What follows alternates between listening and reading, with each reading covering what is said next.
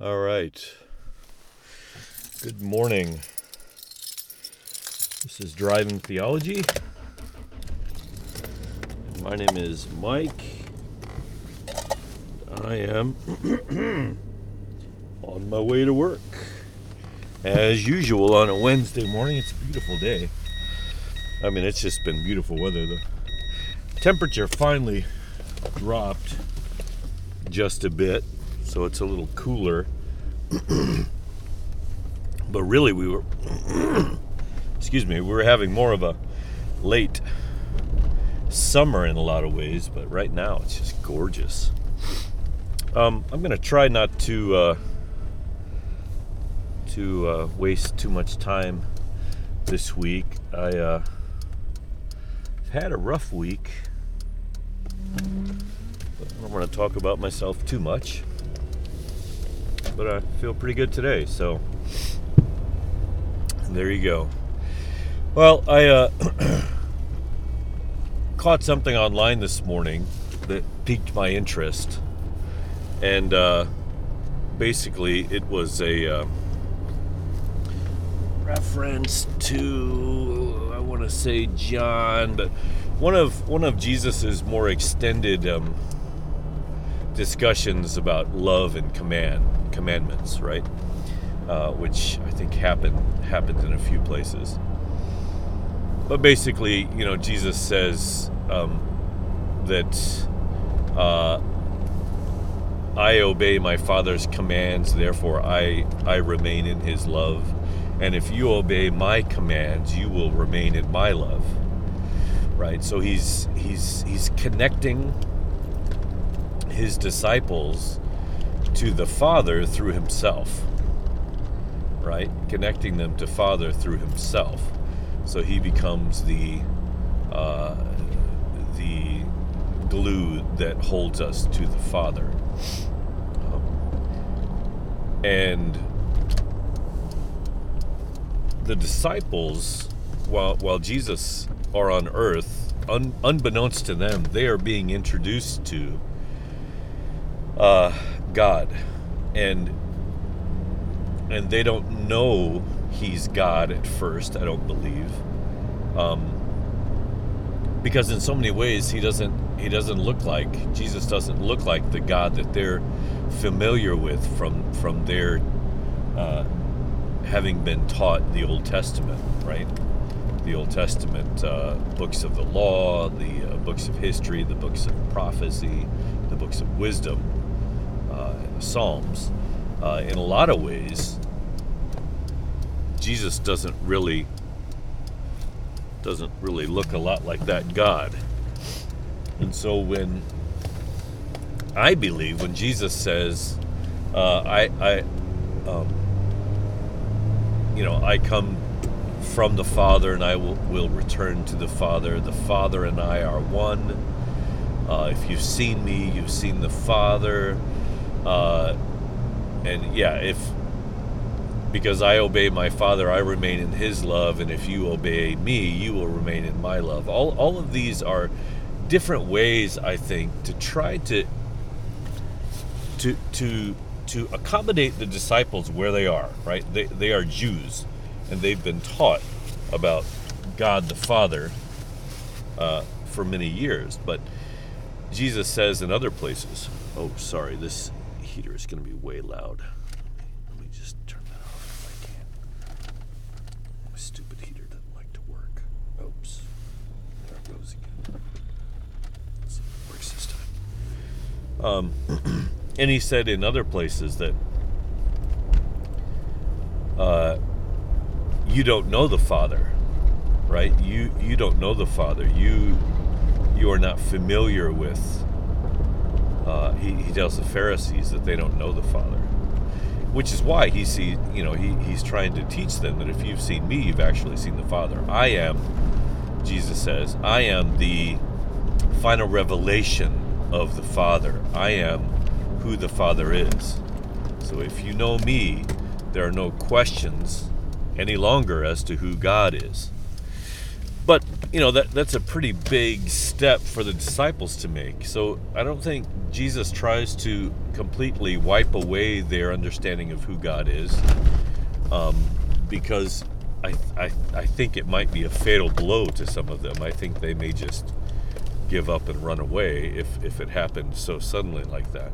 But I think what he was doing was was the next best thing which is saying, "Hey, you know, I'm I'm here. I'm I'm between you and the Father, uh, and I connect you to Him, and you can be in His love because I am His love. So remain in me, and in so doing, you will remain in the Father, and, and everything will be okay.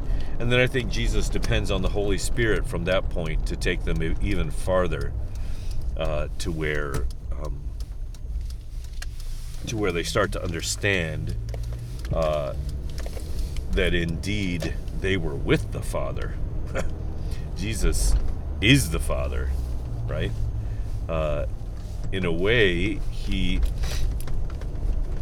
he didn't seem like the Father probably to them because of their misunderstanding of who the Father actually is.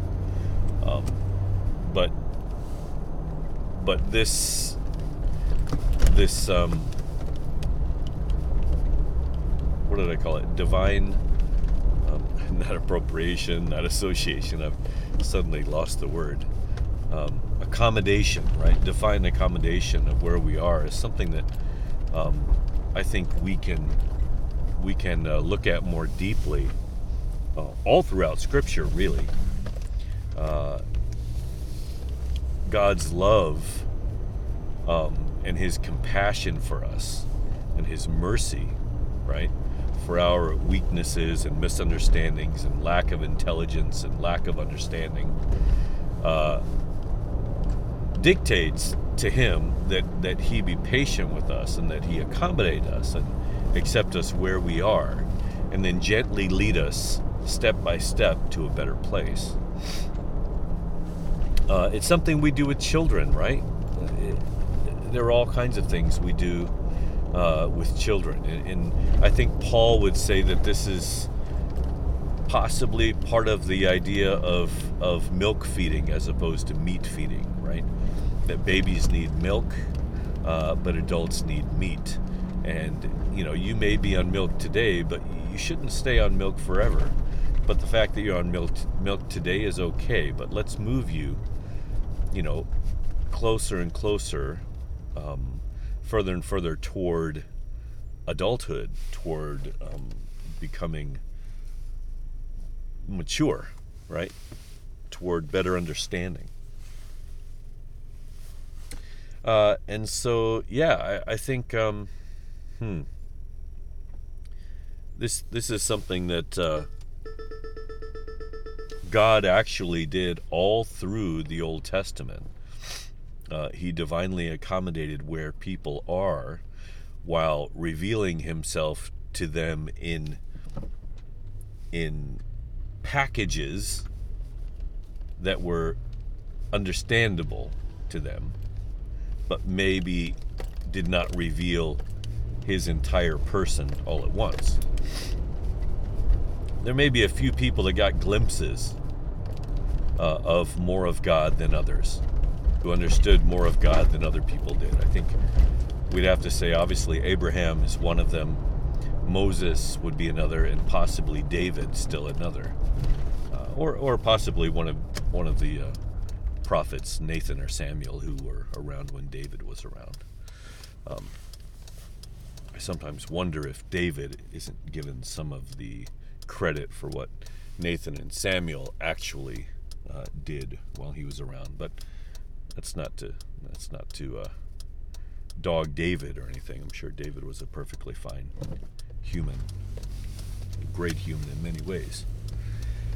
Uh, but he was obviously made a hero, right? He was he was written to be a hero, except for a, a few a few blemishes, and some of those blemishes are pretty big, and yet he survived them uh, and remained king despite some of the evil stuff that he did. Uh, but that's neither here nor there. Uh, and so, this idea of divine accommodation, I think, reveals a God of love perhaps as much as anything else in Scripture. Right? That, that He accepts us where we are and is committed to leading us in, in proportion to our ability to safely be led, right? To greater and greater um, maturity. It's not something he, he forces on us, right? And that, that reveals God to be very, very loving and patient and kind and long suffering. Long suffering is one of those uh, terms that, uh, here we go again. The long suffering of, of God is one of those terms that, uh, from the Old Testament, that um, I think gets overlooked a lot. And we assume God to be um, quick to anger sometimes if we read the Old Testament. When in fact, the Old Testament tries to teach us that God is long suffering, that He is patient, that, uh, and you know, why would a God who knows everything and sees everything uh, and, ha- and is all powerful, why, why would He have any reason to be impatient, you know? Um, it, it does um, kind of seem silly in a lot of ways. Uh, yeah, so you know, and I'm just thinking about um, 1 Corinthians 13, the, the chapter we often talk about love. And I want to connect a few dots here. Um, when when Paul talks about love, uh, I believe it's in the light of the fact that God is love, right? That that you could actually replace the word God, uh, love with God here, or love with Christ, or uh, you know whichever whichever suits you best. But you know when it says love is patient, love is kind, uh, love doesn't remember wrongs, right? Love keeps no record of wrongdoing. I think is another way that's said. Um, I think you could you could actually say that more than a more than advice on how we should be it's a description of who God is and who Christ is in God. Christ is patient, Christ is kind, Christ does not remember wrongs that were done to him, right? All of those things, I, I think you could say that what this is describing is the character of God more than anything, right? of course, John tells us the essence of God is love. John and Paul were on the same team eventually, not in the beginning. Um, and so I know it's so simple for us to say that God is love these days right? And we have this this picture of love that is um, what do you call it? Is equal to our understanding of who God is, right? So, for example, if if we believe yes, God is God is kind and long suffering and patient, but he does punish sin and he does punish people when they do wrong and he he he he can get angry and and can um, be wrathful, right? And we can say God is love in the same breath as saying all those things, and it's perfectly fine to us because we have we, we do not allow ourselves this cognitive dissonance, right? We we jump through hoops in our brain and maybe our subconscious to make it all fit, right? Yes, God can be quick to anger, but God God's essence is still love, right?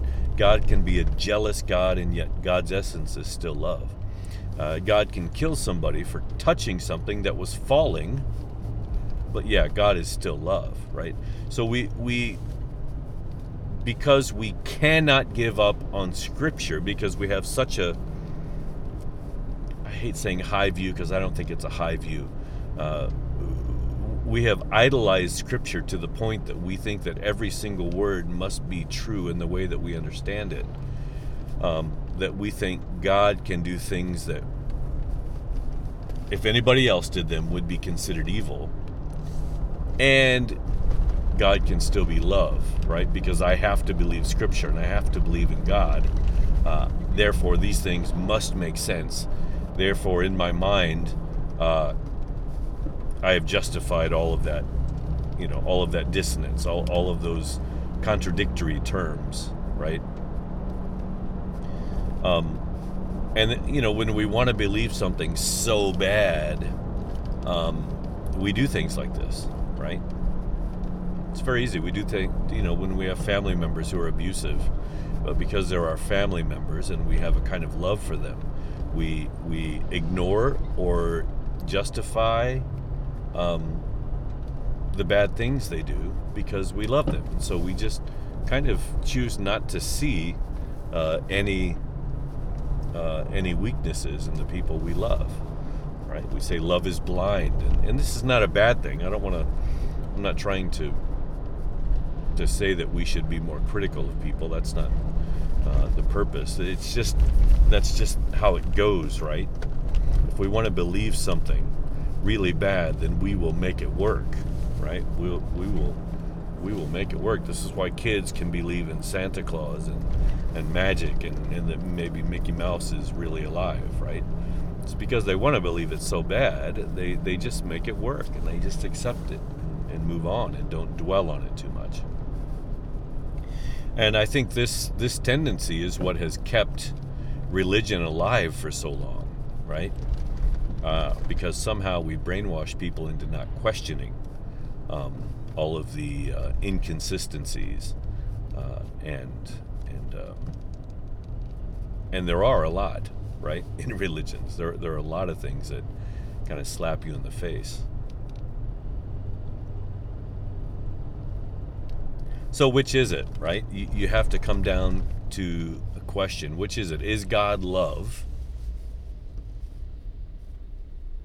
And I think I would use 1 Corinthians 13 as a way to define what love is. Uh, and there's lots of other verses, right? Uh, 1 John. Um,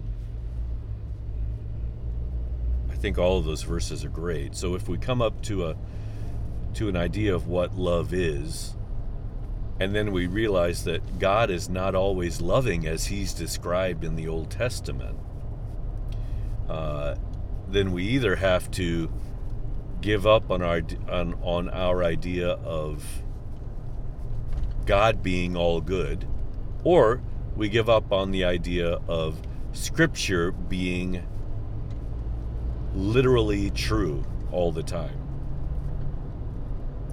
When I say literally true, because I think there are things that we can learn from poor descriptions of God in the Old Testament. I think that I think that's what we have, and I don't mean poor uh, as far as people didn't do their job well. It's just that they had a limited understanding, and they and they made up the difference with what you know. They you have what you know, and you have what probably is true based on your experience as a human being. And so, basically, what what they did was assigned and ascribed human attributes to God in the Old Testament, right? Because they didn't have a great theology yet right? Their theology wasn't very complete yet. And I think Jesus comes and completes the theology if we're willing to accept it. And I think we're still we're still on a journey um, of progressive theology. Uh, I don't think you can say, well, Jesus is the last answer, accept him, and there you go. There's just too many residual things that we've been handed down that we have to deal with and I don't think that that'll necessarily ever go away in this life. I think it's things that we uh, are going to be dealing with for uh, un- until Christ completes all things in Him, and, and, you know the earth is brought under His uh, His authority, right? Until the culminating events come to pass, which I still want to believe in. I still hope for. I don't know that they're true, but I still hope for you know a, a single event that will make all things new. Yeah, I want to believe in that. Uh, so in this passage where where Jesus says, uh, going back to where I started, uh, where he says, you know, because I I obey my Father, I am in His love, and if you obey me, you are being you will, will be in my love, right? Uh, he's he's trying to um, take a little bit of the focus off of their old depiction of God and put their focus on who they know Jesus to be, right? He's trying to lead them from their old idea of who God is into God, uh, Jesus's more perfect revelation of who God is, right? And he says, So if you want to remain in my love, you must obey my commandments. And then he says, And the commandment is love one another as I have loved you. How wonderful for a people that have been brought up under a legalistic, uh, authoritarian religion of hundreds, hundreds of laws, right? Hundreds of very specific rules and laws. I can't remember how many now. Uh, how wonderful is it for him to say, you know what? All you need to worry about is love. Love each other as I have loved you. Right? That's all you need to, to work for. Just try to be more loving. Right? Be more loving. Be more loving. Every day, be a little bit more loving. Be a little bit more kind. More patient. Uh, more uh, self controlled. Uh, be a little bit more generous. Uh, try to bring healing and acceptance and family to people, right? Just work on that. Don't worry about all these specifics. Do this, don't do this, do this, don't do this. Forget all that. Love one another as I have loved you. Okay? Just work on that. That's all you got to worry about. How wonderful is that? Like, you know, there are so many, as, I'm driving here on the road, there are all kinds of laws that I have to be worried about right? I have to I have to stay uh, on the left side of this solid yellow line. Uh, I have to go the speed limit, right? I can't go over the speed limit. Uh, as I'm going through this intersection right now, I have to obey the light. If the light's green, I can go. If it's red, I have to stop. Uh, I I need to try to drive fairly straight, right? I can't pass cars, right? That are in front of me um, on this road right now. Um, I can't go in the opposite lane, going the wrong direction. If I turn, I need to use my turning signal.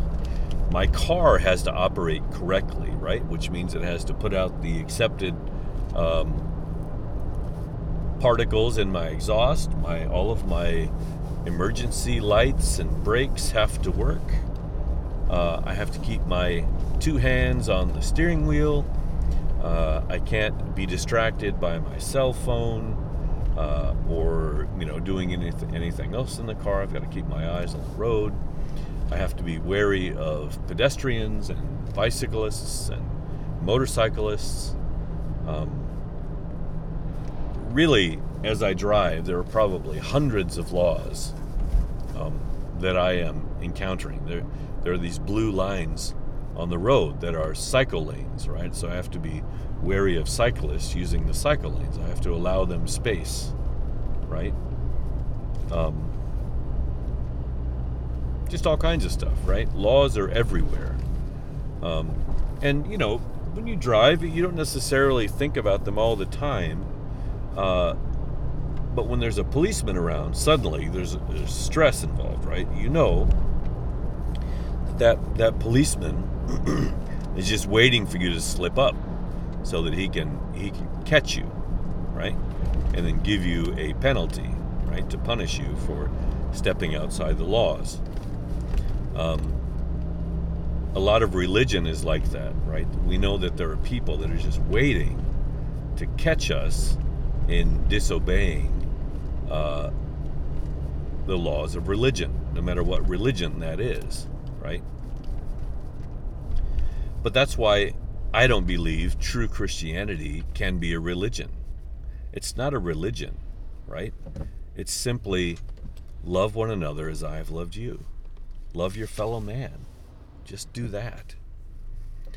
And the fact that I loved you and died for you while you are still sinners means that even if you don't follow my commands, even if you don't remain in my love, even if you fail miserably at following my command to love one another, because I died for you while you were already a sinner, then what do you have to worry about?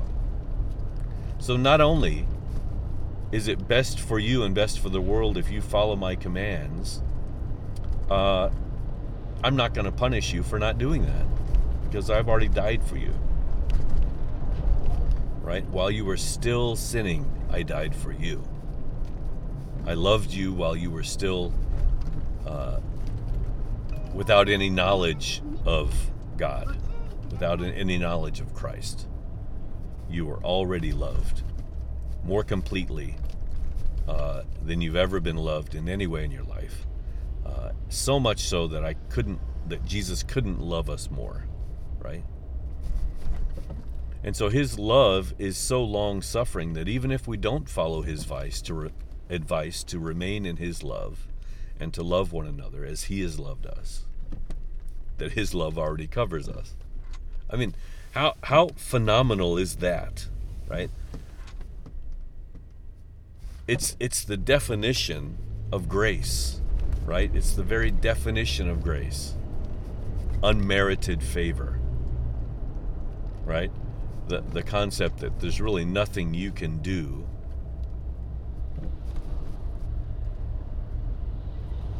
what this guy's doing up here. There's really nothing you can do to to get my love. You're going to get it anyway. Or there's nothing you can do to lose my love and there's nothing you can do to get it. Right? Because you already have it. You don't you didn't have to do anything to get it. So, yeah. I know it's cliche to talk about the love of God, and uh, but I still feel like almost everyone I know, including myself, we still have a very limited concept of what that love is, and and I think it will continue to expand as you try to understand it, right? As you as you realize that Christ accepts you where you are and, and accepts your understanding of Him now. Uh, but that you know you can you can accept challenges to go a little deeper, a little farther, um, a little closer to the true identity of God, the true identity of Christ. Why are people beeping? For some reason, people are beeping and flashing lights, and I don't know what's going on. I don't know. Maybe there's a policeman up ahead. It's possible. So, yeah. Um,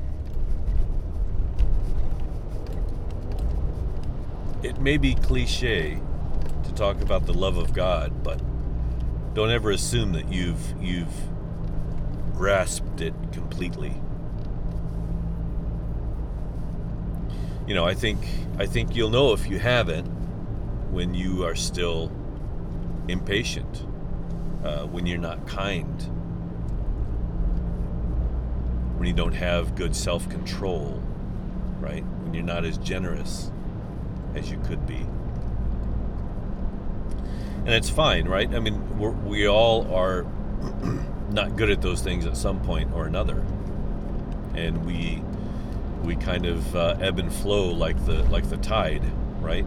We have good times and bad times, good days and bad days, uh, and we are either successful, more successful, or, or less successful at being like Christ.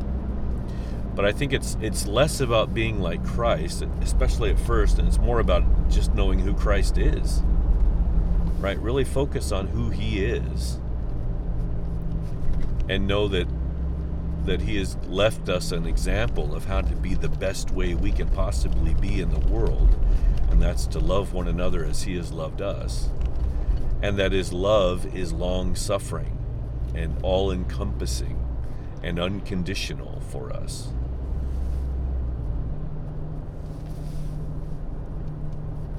and that's a great thing right that's that's beauty itself it's wonderful um,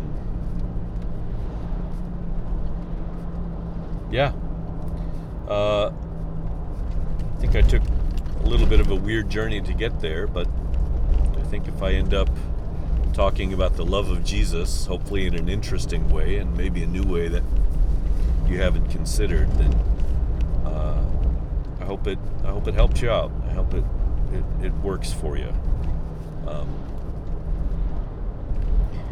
I do I do think the more you understand the true nature and character of Jesus, uh, of the Christ, of of our Father, um, the better it will be for you. I do believe that. I think, I think um, contemplating the face of Christ, uh, contemplating the heart of Christ or the identity of Christ, the true identity of Christ, and using some of these love passages to get there, uh, I think, I think um, has immeasurable value uh, and will will will bring you happiness and peace in your life uh, even in the midst of turmoil. I think it's, I think it's the identity of Christ um, that gets us through the worst things that come at us in life. And I think every time we get through uh, another calamity uh, because of of the love of Christ, I think we we are we are revealed. We we what is it? We can be um, a greater understanding of, of Christ is revealed in our suffering. And I've talked about how suffering seems to be the mode to greater understanding of Christ in this broken world. That through suffering, uh, when we are brought low, when we are humbled through our suffering, uh, it gives us a chance to better grasp uh, the true beauty of Christ. Um, so, uh, I don't mean to say that if you understand the love of Christ, you won't suffer.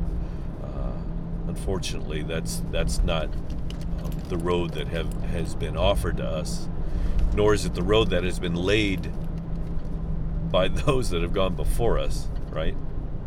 Uh, we suffer largely in part because of those who have gone before us. And unfortunately, those who come after us will still have to suffer. I believe and I hope up to a certain point. I, I, I, really hope that there is a, a point of, what is it? Um, critical mass where love t- comes together comes together in such a way that it it instantaneously repairs uh, and and um, heals the world and all in it. And that heaven comes to earth and we enjoy this new era of heaven earth existence uh, that we have been waiting for for so long. So i'm going to sign off there. Um, i yeah hope you guys have a wonderful and peaceful day and uh, that you are able to bask in the love of Christ. Bye bye.